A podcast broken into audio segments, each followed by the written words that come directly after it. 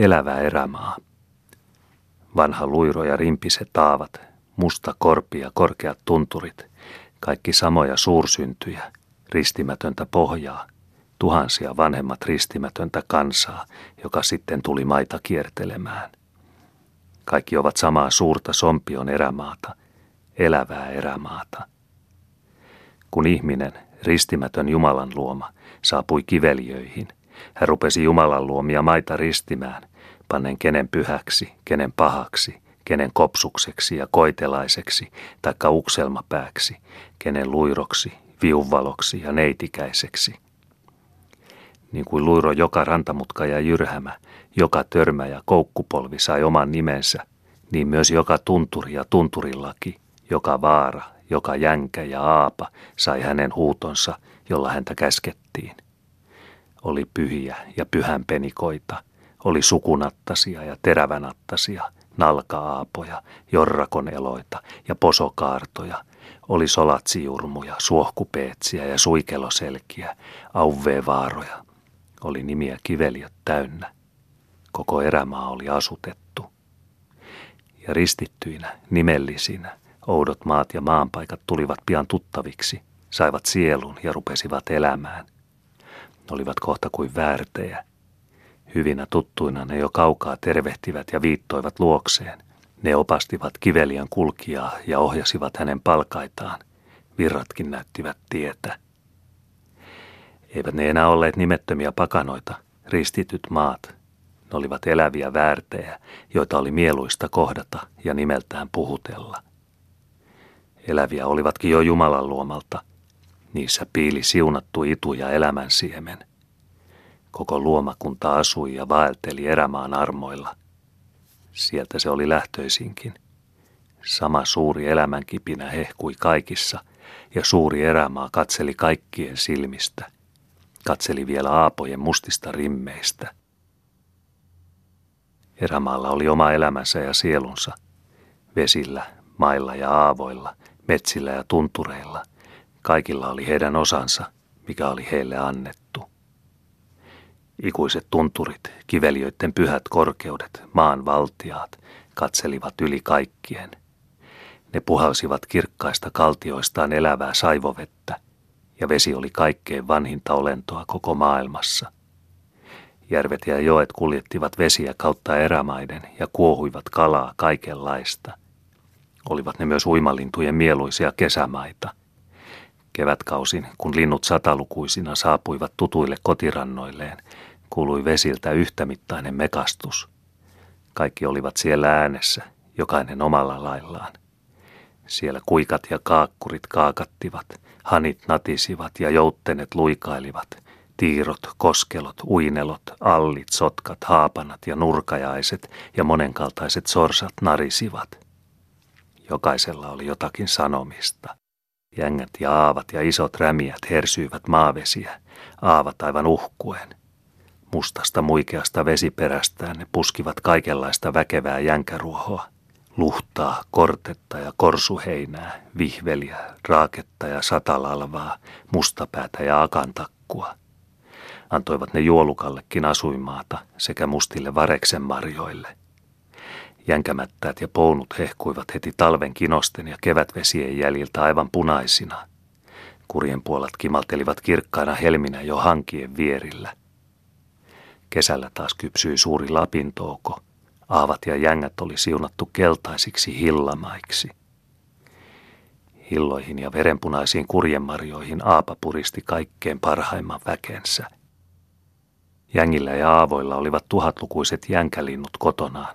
Kahlailivat pitkin säärin mutaisissa vesissä, näppivät marjoja, toukkia ja matoja, rakentelivat kotia ja lauloivat kesää. Käyränokkaiset kuovit kiljuivat, möhöttäjät mökisivät, viklot, riivatut ja pikkulirot soittelivat. Mutta pörrökaulaiset tokkemukset tappelivat ja metelöitsivät aapojen ja rantojen lievuilla, niin että monenkirjavat höyhenet pölisivät. Ne olivat kummia lintuja, ei kahta samankirjulaista. Oli tokkemusta kaiken pörröistä, niin että aapalietteellä reuhasi koko virkakunta – Siinä muudan pyöri pappina valkoisin rinnoin, toinen hääri lukkarina, tumma pörrö kaulassa, vielä tupsu päälaella. Kolmas keikkui vallesmannina, siniset pissit rinnassa. Neljäs hyppi tuomarina, ruskeat höyhenet kiukkuisesti pörrössä. Oli joukossa vielä kirkkoväärtiä ja muuta. Mutta kaikki vain nahisivat samassa tappelun kahinassa, yhtä hyvin kirkonmiehet kuin lainpalvelijat. Pitkäkoipinen kurki kuljeskeli ylpeänä pitkin aapaa, appaen nimikkopuolojaan sekä hilloja pitkän kurkkunsa täysin. Sammakot kumminkin olivat sen mieluisimpia suupaloja. Keväällä, kun niitä jurnasi joka jänkälammikossa, kurki roikki lammikolle ja silloin jurnaaja sai lyhyen lopun, ei auttanut sukeltaminenkaan. Jänkälinnun pää painautui lätäkköön kaulan mitalta, nosti sammakon nokassaan ja vatkasi mättäälle. Aivan juraan mennen elukka sukaisi etukäpälänsä niskalleen, oli kauhuissaan ja odotti. Kurki näppäsi sen suuhunsa ja nosti nokkaansa. Isona molikkona sammakko ajautui kautta pitkän kaulan. Ja komea jänkälintu keikisti päätänsä laskettaen ylpeän luikauksen. Hyvä oli asustella aavalla. Päivä paistoi ja omat puolat punoittivat joka mättäällä. Suuri lammikko oli hänen oma lammikkonsa, ja isot sammakot, mulipäät, jurnasivat juuri häntä varten. Kenokaula taas keikistyi, pää kohosi, ja pitkin aapaa kiiri pitkä huuto. Se oli rannattoman alakuloisen aavan suurta laulua. Aapa joikasi. Sammakko, kurjen ruoka oli kyllä korkeampaa lähtöä kuin luotu jänkälammikossa jurnaamaan – oli ison talon emäntä ollut leipomassa. Oli Ristus tullut köyhänä äijänä, pyytänyt. Ota pikku kakkarainen ja leivo minulle leipä. Emäntä oli ottanut pikku pikku palasen ja ruvennut leipomaan. Palanen paisunut suureksi leiväksi. Emäntä oli vähentänyt sitä ja taas leiponut. Palanen jälleen paisunut. Emäntä oli yhä vähentänyt ja leiponut. Palanen yhä paisunut. Emäntä vähentänyt palanen paisunut. Viimein äijä oli sanonut, Totheen minä sinusta kauniin ihmisen laitoin. Olis minulla ollut valta tehdä sinusta rumemmankin elukan. Sinä et ole minun laittajani, oli emäntä vain ylpeillyt. Kesken leipomistaan emäntä oli lätsähtänyt rumaksi sammakoksi ja lähtenyt loikkimaan pihalle. Ja sammakkona hän pysyi, jurnutti kesät vesilätäköissä ja talveksi painautui kaltioihin. Mutta ihmisen haamu häneen jäi. Ja hyvä oli ruma sammakkoriepukin olemassa. Hän joi vedestä myrkyn niin, että vesi tuli puhtaaksi ja kelpasi muillekin luoduille. Tämä oli jänkien ja aapojen elämää. Mutta metsissä elettiin toisin ja siellä vaaroilla, kankailla ja korpimaissa, vosissa ja maansuortuvissa asuivat toiset eläjät. Suuri oli metsän puitten seura. Loppumattomat erämaat olivat niiden asuinmaina, valtiaana pysyivät mänty ja kuusi. Vanha mänty, oikein ikäpetäjä, monta sataa vuotta elänyt aihki – Erämaa valtapuu, jota ei raavaskaan mies sylellään ympäri käsittänyt, nosti ylpeänä lakkapäätään ja katseli korkealta yli kaikkien, kohta yli koko kairan. Korkealta katseli lakimaiden ja vanhojen palomaiden vihantahakoinen hyötymäntykin, räkämänty, samoin sileä ja suora jouhimänty, joka asui kangasmailla ja venyi pituuttaan kohta karhakasta alkaen. Jänkien ja aapojen laidoissa sekä rämiöissä vain elää kitisi rämemmänty lylykylkisenä käskäränä.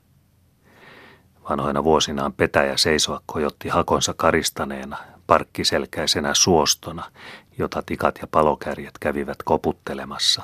Sitten jo kelona, josta tikat karistelivat kaarnaa, sekä viimein kuivana honkana ja ikäloppuna komona, täynnä tikkojen koloja, joskus valtavana aarniohonkana – suuren aihki viimeisenä kuvana. Kohta petäjän korkuiselta katseli harmaa luppokuusi, mustien korpien synkkä partainen äijä. Korkealle pyrki myös ruma kärtsäkkä, ja vanha kolvakuusi työnsi kuivan latvakeihänsä oksaisena otana kohti taivasta. Mutta vosista ja korpimaista sekä vesien rannoilta tummasta hakometsästä paistoi komean koivun valkoinen kylki, taikka oli sillä omat suuret asuinmaansa, missä elettiin koivu koivun vieressä. Ja koko metsä hohti valkoisena. Kesävihanta valkkopuu vietti keväällä hiljaista ihanaa urvan aikaa, kesällä ylpeää viheriä lehen aikaa ja syksyllä riutuvaa varvan aikaa. Se kasvatti joskus rohkeita tuulenpesiä ja vanhana ikäloppuna köriläänä, kolvakoivuna, kun väsynyttä sydäntä jo kalvoi musta kaali. Se pusketti pahkaisista kyljistään ruskeaa pakkulaa sekä valkoista känsää. Viihtyi siellä koivujen vierillä muitakin kesäpuita, valkoinen tuoksuva pihla ja vielä tuoksuvampi tuomi, alituisesti vapiseva haapa ja suikerolehtinen raita, ynnä hänen sukulaisensa haleva. Mutta alhaalla maanrajassa, Vesapujen joukossa, kanervien kumppanina, kytrötti matalajalkainen kataja, pahankurinen hakopuu, joka aina kärisi ja rätisi ja tuherteli sammalikossa, mutta ei koskaan jaksanut kohota taivaata tavoittelevaksi Jumalan puuksi. Yhtä matalana hiipi vaivaisen varpu, korkean koivun käpertynyt sukuvesa. Matalana asui pahainen pajukin. Ei ollut niistä kangaspetäjien eikä korpikuusten kumppaneiksi – Näinpä vaivaisen varvut, pajut ja muut matalaiset siirtyivät omaan tokkaansa rämiöille, jängille ja aapojen laitaan, missä korkeimpana ylpeili jokin puolikuiva käkkyräinen poikamänty ja kuivettunut parrakas kuusen karhakka. Metsän puut olivat kuin muutkin luontokappaleet, koirhaita ja naarhaita. Koiraskuusi oli lylyinen, kiero ja pahankurinen kärys, jonka luppoiset oksat olivat painuneet alaskäsin – mutta naaras oli suora ja sitkeä, nuortea ja ylösoksainen. Samanlainen oli naarasmänty, se työnsi oksansa ylöskäsin. Naaras vesakoivu, hyötykoivu, oli niin ikään notkea puu, joka nosti rehevät lehvänsä ylös, kun taas koiras rauvikas riiputteli oksiaan ja oli karsaan luontoinen. Oli suurissa metsissä harmaantunutta vaaranukkoa, oli nousevaa vesaa oli horjuvaa partaista äijän toheloa, joka tuulessa kitisi ja naukui. Ja pitkin kankaita makasi maahan sortunutta ikävaaria. Maan vanhin oli pannut maata. Vaarin harmaa selkäranka oli täynnä tuhatmutkaisia käkkyröitä. Hiidenhirvi oli sortunut kankaaseen niin, että sataiset sarvet vain näkyivät. Mutta maahan vaipuneenakin erämaa eli ja tahtoi elää. Samallistoon sortunut koivupökkelö puristi viimeisen elämänpisaransa ja puski kyljestään suurta valkoista jäneksen känsää. Sortuneiden tursaiden harmaat kannot katsoivat ja kummittelivat, kuka nokinaamaisena jättinä, ken silmäpuolena metsätonttana, ken matalana maahiaisäijänä. Erämaan sielu, elävä metsän silmä, naakia tiiraili joka kannon kolosta – Jokaisesta pökkelöstä, tervasjurrikasta ja koivun tohelosta tuijotti hänen oma haltiaisensa, metsän salaperäinen henki. Tuijotti ja naaki, ei mitään sanonut.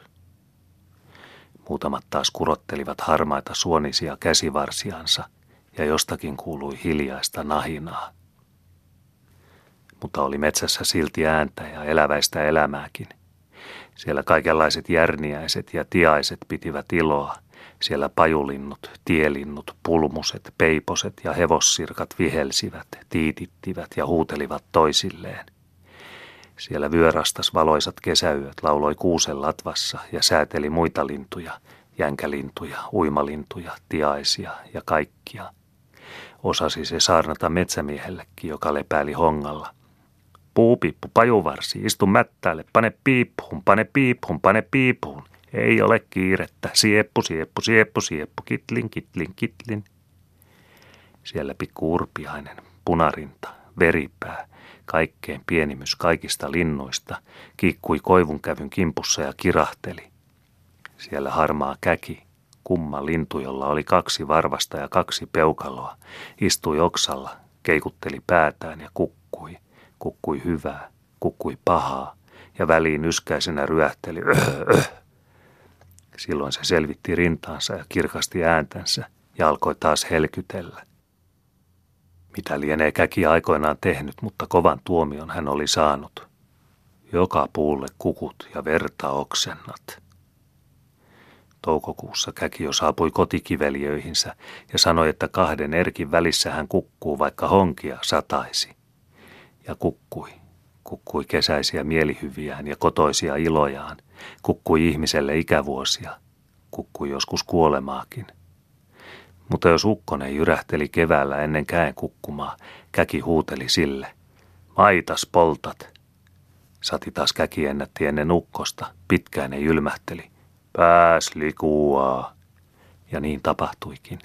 Varhaista ukkosta seurasi poutakesä, varhaista käkeä sateinen suvi.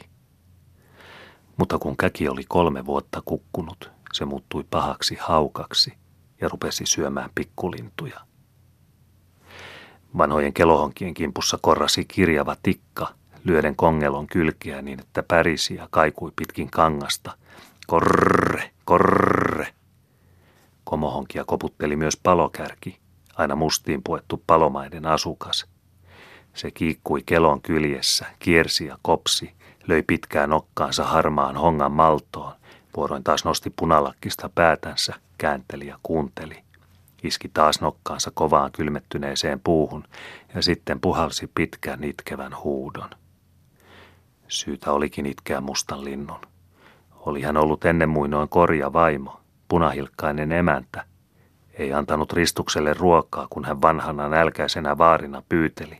Ärähti vain. En minä ole kaikkien kulkulaisten ruokkia. Lehmiä pitää mennä kuttumaan. Kyllä antasit vielä, kun olisi olemas, Ristusvaari sanoi ja lähti kävelemään. Ja korja punahilkka tohahti lintuna nokisen lakeistorven kautta ulos. Lensi metsään truituttamaan lehmiänsä – Tryyty, minun kirjoni, tryyty, minun karjoni, tryyty, minun haikea halunaa. Ja sitten se pillahti pitkään itkuun. Lentä kahnusteli metsässä vanha vares, harmaatakki, joka tuli parkumaan jo keväisille hangille ja silloin nälissään nokkia hoiteli hevoskakaraa kuin kullan palasta. Lentää vohotti erämaissa iso korppi, musta raatolintu, kaikkein syölähin lintujen suvusta – Koko metson se saattoi kerralla ahtaa suureen kitaansa, sitten klonkkui vain ja lähti etsimään uutta syötävää. Kyllä korppi raadot löysi ja korjasi. Sillä oli kurennossaan semmoinen kynä, joka veti oikeaan. Mutta pieni ruskea kuukkeli luritteli ja jorisi salamyhkäisenä sakeassa kuusikossa pesänsä lähimailla. Sitten se kääpsähti hiljaa, sanan puolen puhumatta, toiseen kuusikkoon ja rupesi sieltä ylpeänä suurentelemaan ja piukuttamaan, kohta kirvaamaan, jotta makaa et uskalla tulla tänne. Pissihaukat, isopissi ja pikkupissi, olivat korven kummia.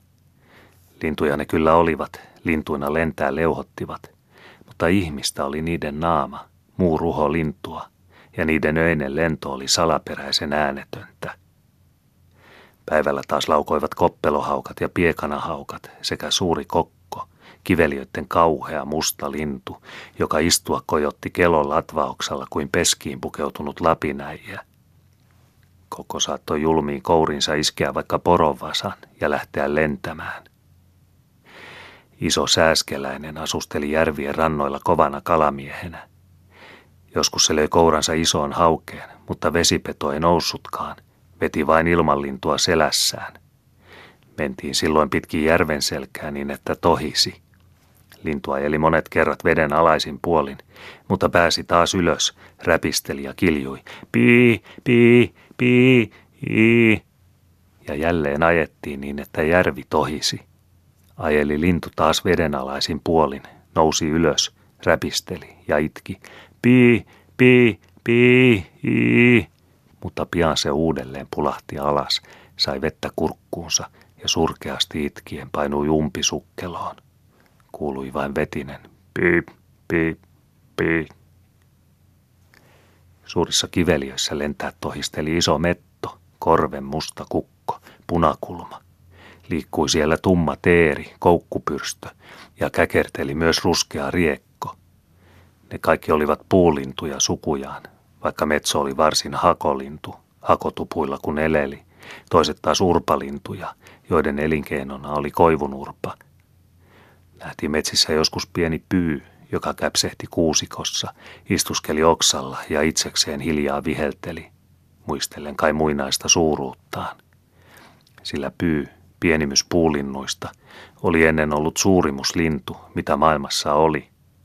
Kun se oli lähtenyt lentämään, oli kuulunut niin kauhea jymähdys, että sitä muistelus vieläkin mainoo. Kun pyy pyrähti, niin maa tärähti ja luojan syö värähti. Itse luojakin oli sitä säikähtänyt ja sanonut, ettei hänen luomassa saa enää sillä lailla häntä pelästyttää. Ja luoja oli laittanut pyyn pienemmäksi, ottaen siitä lihaa toisiin lintuihin sekä muihinkin luotuihin. Ja pyy yhä vain pienenee. Mitä enemmän luomakuntaa sikiä, sitä enemmän otetaan pyystä, kurjasta, lisää. Oli kiveliöissä lintua kaikenlaista, ja kiveliö hoiti lintunsa, tunsi ne kaikki ja tiesi mitä ne tarvitsevat. Tunsi ne rietaskin niin, että uskalsi pelkoselle suurennella. Et ammu semmoista lintua, jota minä en tunne. Pudotti pelkonen puusta oudon elävän, olipahan vähän kuin tavaton pissihaukka. Jo rietaskin katsoi sitä ja kummasteli. Oh, oh, oh, oh, onpa otus. Tämmöistä lintua en kyllä ole vielä nähnyt. Pelkonen oli tervannut akkansa ja pyöritellyt höyhen kopassa. Linnut olivat kiveliöiden lentokansaa. Ne ajelivat kautta ilmojen. Mutta alhaalla maankamaralla aherteli ja maaväkenä askaroi nelijalkaisten suuri joukkokunta. Pieni orava kyllä, käpynikkari, kiikkui enimmäkseen puissa, nakerteli käpyjä ja rötisti sammalpesiä. Nokela näätä kapusi puita ja laukkoi maita. Pitkäselkäinen saukko pullikoi metsäjokien rannoilla ollen kova kalamies, ja pieni kärppä haisi kohta joka kolossa.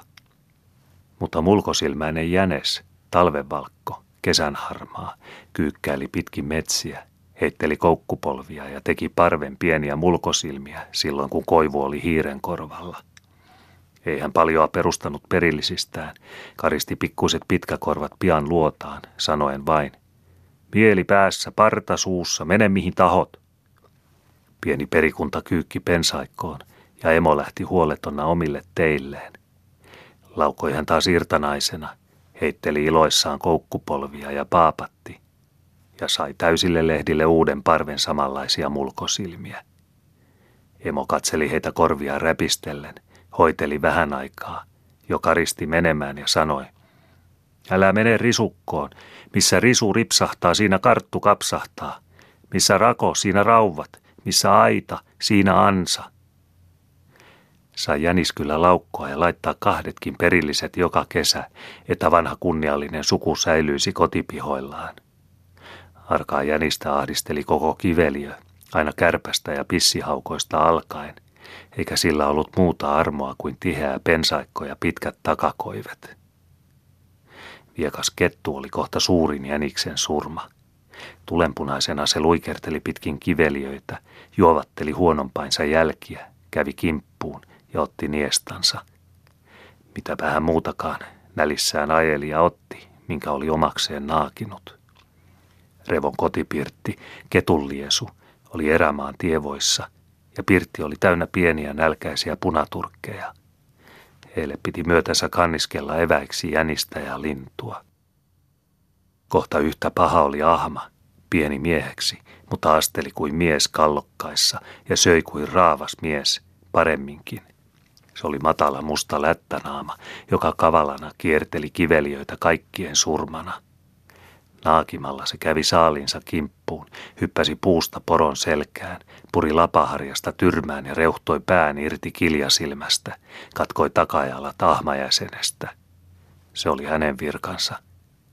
Villipeuratkin oli annettu hänen valtaansa, sai ottaa minkä halusi ja voi. Peurat, kiveliöiden villit ja vapaat kiertolaiset olivatkin erämaitten komeinta ja elävintä joukkoa.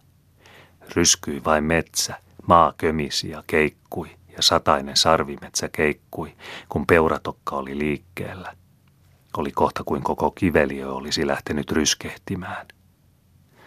Olikin kiveliö liikkeellä. Kun peuralauma liikehti, metsän petoväki juovatteli perässä. Ahmat naakivat lähimailla ja naaki pensakossa pahainen kettukin. Korpit ja muut riuttalinnut rähisivät jälkijoukkona raatojen kimpussa. Kulki peurojen kintereillä myös hukka, koko erämaan suuri ryökäle. Surma oli suden matkatoverina, verta ja raatoja hän jätti jälkeensä. Suuri nälkä ajoi kiveliöiden villiä miestä, terävät hampaat olivat hänen työkaluinaan, ja syötävä piti ottaa, mistä vain sai ja uskalsi. Se oli erämaan ikivanha tapa. Mutta taisi hukkarievun loppumattomaan nälkään olla hänen omaakin syytänsä. Oli hukka juosta holkkinut tietä pitkin, oli tullut ristus vastaan kovin väsyneenä ja pyytänyt. Lähde minun kyytiin emmauksen ajan takaa, en minä talhon taho. En minä jouva, nälkä minulla on, pitää juosta hakemaan hiiriä, oli hukka sanonut. Juokse sitten, eikä nälkä pidä iässäs loppumaan, Ristus oli sanonut ja lähtenyt hiljaa astelemaan. Ja siitä on hukalla ollut alituinen nälkä. Ei ole koskaan nähty hukan nahan alla pintaa. Susi on aina ollut niin lamakko, ettei siinä ole ollut muuta kuin pitkäkarvainen nahka laihojen luiden peittona. Kurjaa oli hukan elämä. Ei ollut hauskaa olla hukkana. Oli joskus nähty, minkälaista on hukan virka. Inarin velho oli noitunut renkinsä ja renki oli lähtenyt hukkana holkkimaan. Hän oli saanut aina nälissään laukkoa ympäri erämaita, laukkoa niin, että rinnat olivat yrittäneet loppua. Kurjaan kissanraatoon oli monesti saanut tyytyä, olla hyvillään siitäkin. Oli renkihukan kerran täytynyt märkänä, viluisena ja loppuun uupuneena laahustaa metsämiehen nuotiohongalle. Tappakoon. Mutta erämies ei ollut tappanut. Oli säälinyt kurjaa metsän elukkaa, joka oli tullut samoille yötulille ja katsonut kovin surullisesti ja oudosti, aivan kuin nälkäinen kerjäläinen. Oli mies heittänyt luita kaluttavaksi, oli vielä nostanut vellipadan nuoltavaksi. Vedet olivat valuneet hukan silmistä, kun hän oli nälissään nuoleskellut vellipataa. Vesissä silmin oli sitä pyytömieskin katsonut. Oli joskus taas metsänuotiolle kuultu yöllä kumma ääni. Ei ollut oikein ihmisen eikä eläimenkään. Mikä lienee ollut outo ökinä. Aamulla oli menty katsomaan. Vesiojassa hukkunut susi riepu. Hukka oli sitten yljetty ja nahan alta oli löytynyt vanha messinkihelainen körtelivyö. Hukaksi nouduttu lapinäijä oli nälkäisenä ja väsyneenä uupunut vesiojaan. Mutta karhun, kontion, päivät eivät olleet kurjan hukan päiviä. Vaari vain öhrysteli kesät kankailla ja kaiveli muurahaismättäitä, taikka tallusteli pitkin jänkiä ja hauri suuhunsa hilloja, variksenmarjoja, juuria ja sitten syksyllä kierren aikana meni talveksi kuusenrytöön nukkumaan. Eivät kontion päivät kummikaan aina olleet näin erinomaiset. Ei hänelläkään ennen muinoin ollut talvilepoa mutta itsepäähän karhuvaari on hyvät päivänsä ansainnut.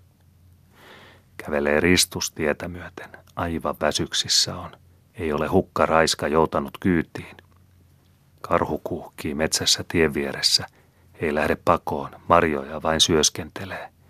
Ristus huutaa hänelle. Lähde minua kyytiin emmauksen ajan taka. Ole väsyksissä aivan. Karhu katsoo, röhähtää, käpertää kohta tielle köyristää selkäänsä, sanoo. Istuppa tuohon, kyllä siinä yksi vaari menee eikä paljoa painakkaa.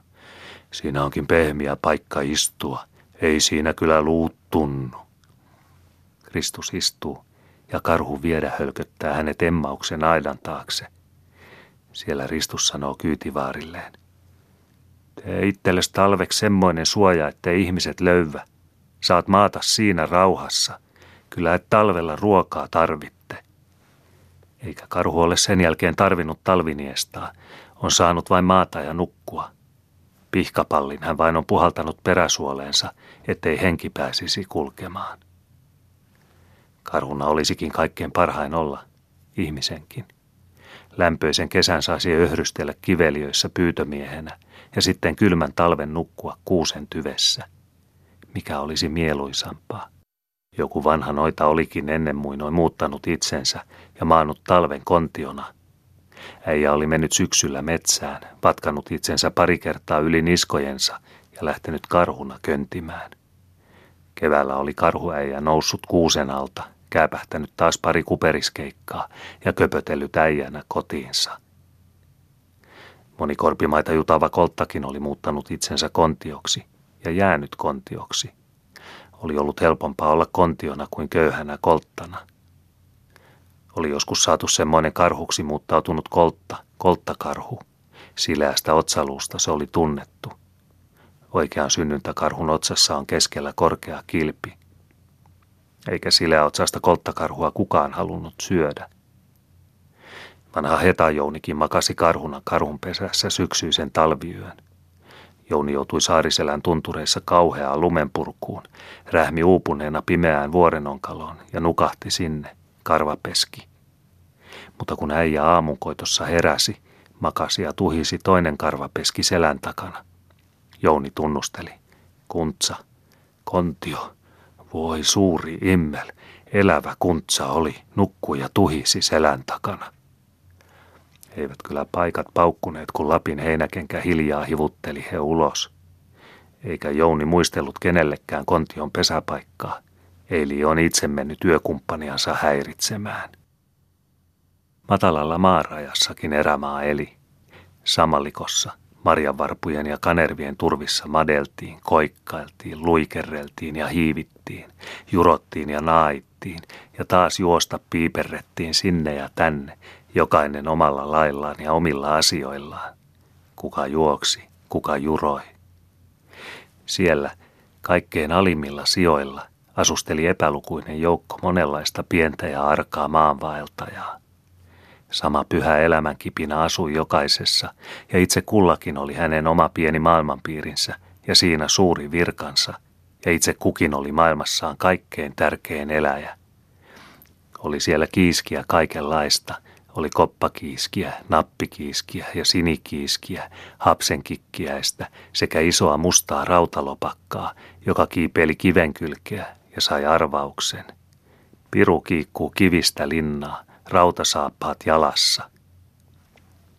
Liikkui myös monenmuotoista ukonelävää. Iso musta ukontäi oli kohta peloittava.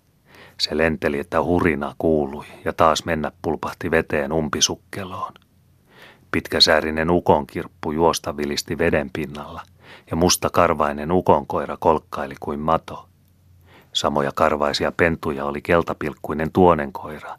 Samoja taisi olla ruma karvatuppuinen turilas – Matalaa maankamaraa juosta piiperteli muurhainen ja rakenteli korkeita mättäitään puiden päiväpuolille. Rakenteli pitkiä mutkaisia palkaitaan halki maan ruohiston. Aherteli kaiket kesät ahkerana ja makasi talvet mättäässään kuin karhu.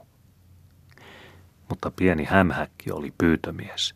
Se juoksi maata, juoksi puuta, kehräsi ja keri lankaa ja kutoi verkkoja, veti niitä puihin ja sai hänen saalihinsa – ei saanut hämähäkkiä tappaa eikä repiä hänen verkkojaan. Sati hävitit huonompasi pyytöjä, menetit omasi. Sääskiä kyllä sait tappaa sekä paarmoja, minkä ennätit, vihattua räkkää, joka ihanimman Lapin kesän saattoi joskus tehdä tuskien pätsiksi. Sääski vielä, hyväkäs, yritti saapuessaan, makaa, oikein puhetta inistä. Jos sen tulee Pietariksi, niin ei tarvitse ottaa koko kesänä. Jos oli sääskiä, ilma sakeana oli myös paarmoja, sokeista ja tuppipaarmoista isoihin rauta- ja kurmupaarmoihin asti.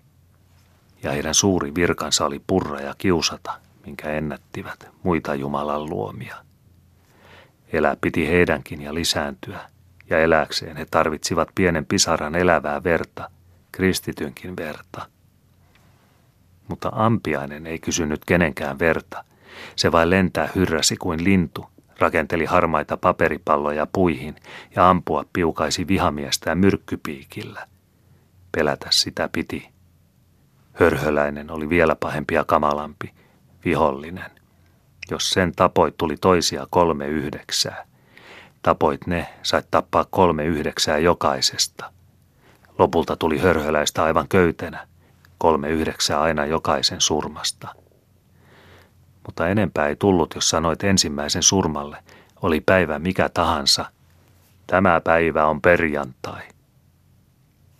Ampiainen ja hörhöläinen olivat myrkyllisiä eläviä, pieniä myrkkypörröjä.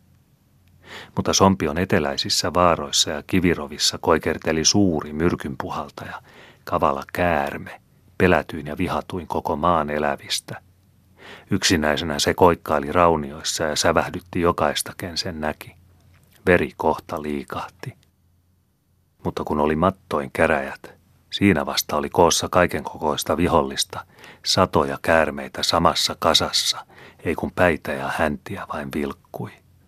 Päät olivat aivan kerällä ja kamalat pyrstöpuolet kehräsivät ympärillä. Suhisi suuri kerä ja kähisi. Menit heitä häiritsemään, kohta koko tokka alkoi rukirattaina hyrrätä kantapäilläsi. Riettaan eläviä käärmeet olivat, vaikka olivatkin kuuta täynnä kuin peuran peräpaistit, ja kuu oli terveellistä kaikenlaisiin rohtumiin. Kivirovat olivat käärmeitten koteja, mutta pieni sikalisko piiperteli kulokoissa ja lahokantojen juurilla. Myrkkyä hänelläkin, pahaisella, saattoi olla, vaikka olikin niin huonoinen, että meni palasiksi, kun risulla vähän näppäsit. Suuri kesä oli erämaan elävintä aikaa. Koko kiveliö oli silloin väkevässä elämän tunnossa ja pani pohjaa uudelle sukupolvelle. Huutaen, laulaen ja taajoen rakenneltiin kotihoitoja. Joka pensaasta, joka vaarasta, jängältä, järveltä, joelta kuului yhtämittaista mekastusta. Sammakotkin jurnasivat lätäköissä ja jänikset papattivat vaaran alla. Kaikki pesät olivat kohta täynnä perillisiä. Kiveliöiden puut ja pensaat, maanruohot ja marjanvarvut olivat täynnä väkevintä kesää. Viheriäinen lehti puhalsi tuoreen tuoksun, heinäkorret vaahtosivat ja monenkirjulaiset kukat antoivat hyvän hajun. Päivän pahtamista jängistä ja rimpisistä aavoista höyrysi voimallinen maan tuoksu. Sompion erämaissa oli hyvä elää. Ei puuttunut ruokaa eikä lämmintä. Meni kesä, meni urvan aika ja viheriä lehden aika. Tuli syksy, tuli suuri ruskan aika. Ja se oli ihmeellinen aika. Kaikki kesäviheriät puut ja pensaat, ruohot ja heinät, marjanvarvut ja vaivaisen varvut, kanervat ja kaikki vaihtoivat kesäiset verhonsa syksyn monikirjaisiin parseeleihin. Koivut loistivat kultalehtisinä, Pihlajien lehdet punoittivat ja marjat olivat kuin verihelmiä. Vaivaisen varvut, vaivaisen varvut leimusivat tulenpalavina ja horsmat paloivat punakynttilöinä, juolukat purppuroivat ja pajupensaat paistoivat hopeana. Puut hohtivat, maat hohtivat ja koko metsä loimotti kuin valtavana tulipalona. Kankaat kytivät punaisina, jängät ja aavat hehkuivat kellan ruskeina – Sompion elävä erämaa oli muuttunut satujen maaksi. Kiveliöissä asui suuri rikkaus, oli kultaa kuormittain, oli hopeaa jänkämäärin, purppuraa ja punaverkaa kankaitten mitalta. Syksyinen päivä paistoi ja erämaassa oli valtava juhlavietto. Kiveliö oli kuin suuri hääpirtti, Sompion seinätön temppeli. Siinä kelpasi luomakunnan karistaa kesäiset koreutensa ja heittää kesäiset riemunsa sekä sitten laskeutua talven pitkään lepoon, vaikka ikuiseen uneen. Moni painuikin iäksi, mennyt kesä oli hänen ainoansa. Mutta ei painuttu itkien eikä kyyneleitä vuodatellen, leikkien vain ja iloiten, hehkuen ja tulena loimottaen. Sompion kesä paneutui lepoon – ja itse hautasi itsensä kullalla ja purppuralla. Vakaiset männyt vain könöttivät ikuisissa tummanviheriöissään, ja vanhat partaiset kuuset olivat kovin totisina. Niiden harmaa parta punerteli päivänpaisteessa. Mutta luontokappaleiden suuri joukko katseli kauhuissaan syksyn tavatonta ilonpitoa – se muisteli kesän päiväpaisteita ja yltäkylläisiä ruokamaita, läikkyviä vesiä ja marjamättäitä. Se arvasi, että taas oli tulossa talven viluntäyteiset, näläntäyteiset päivät. Ja kiveliö kumminkin vain viettää riemujuhlaa. Kauhistuen pakeni luomakunta korpien syviin piiloihin. Maalinnut, puulinnut, jänikset, ketut ja kaikki liikkuivat arkoina ja säikähtäneinä. Kärpät kätkeytyivät koloihinsa ja oravat sukelsivat pesänsä sammaliin. Yksin kalatkin kauhistuivat ja piiloutuivat vesien syviin hautoihin. Vain kontio, vanha köyry, kuljeskeli kuin tahallaan pitkin kankaita ja aapoja. Sama se semmoisille. Tulkoon talvi, tulkoon pakkanen. Emmauksen kyytimies kömpii kuusen alle rytöön, vääntää peiton korviinsa ja panee nukkumaan. Mutta kesälinnut jättivät suuren sompion ja lähtivät laukomaan kohti etelää. Pääskyset, västäräkit, järniäiset ja muut pikkuvieraat olivat menneet jo viikkoja sitten, kun yöt olivat ruvenneet hämärtymään. Ja toisilla oli matka mielessä. Jänkälinnut lähtivät salaa, jäähyväisittä. Ne nousivat pimeänä yönä korkeisiin ilmoihin, niin korkeisiin, että näkivät etäisen lintukotolan kirkkaat valot. Kaukaa, kaukaa ilman ääriltä ne pimeästä kumottivat ja kutsuivat. Ja jänkälinnut lähtivät lentää tohistamaan kohti kaukaisia valoja. Kaikkein viimeisimpänä lähtivät hanhet ja joutsenet. Metsäperä saattoi olla jo lumivalkoisena, kun ne aurasivat korkeita Jumalan ilmoja. Hanet kokosivat ison tokan posoaavalle ja sitten lähtivät pitkänä kaksihaaraisena raitona ajelemaan. Julki ne lähtivät kirkkaana päivänä, eivät ne salaa eivätkä jäähyväisittä eronneet, niin kuin jänkälinnut. Jo on Hani laittanut joukkonsa nuotan perälle, jo on Hani menossa pois, Sompio sanoi ja hanhiraito lähti laukomaan ikivanhaa keinoansa kohti koitelaista ja länsietelää, vetäen suurta nuottaansa halki ilmojen. Toinen, pitempi haara, piirteli etelän puolta, lyhyempi leikkasi pohjoista.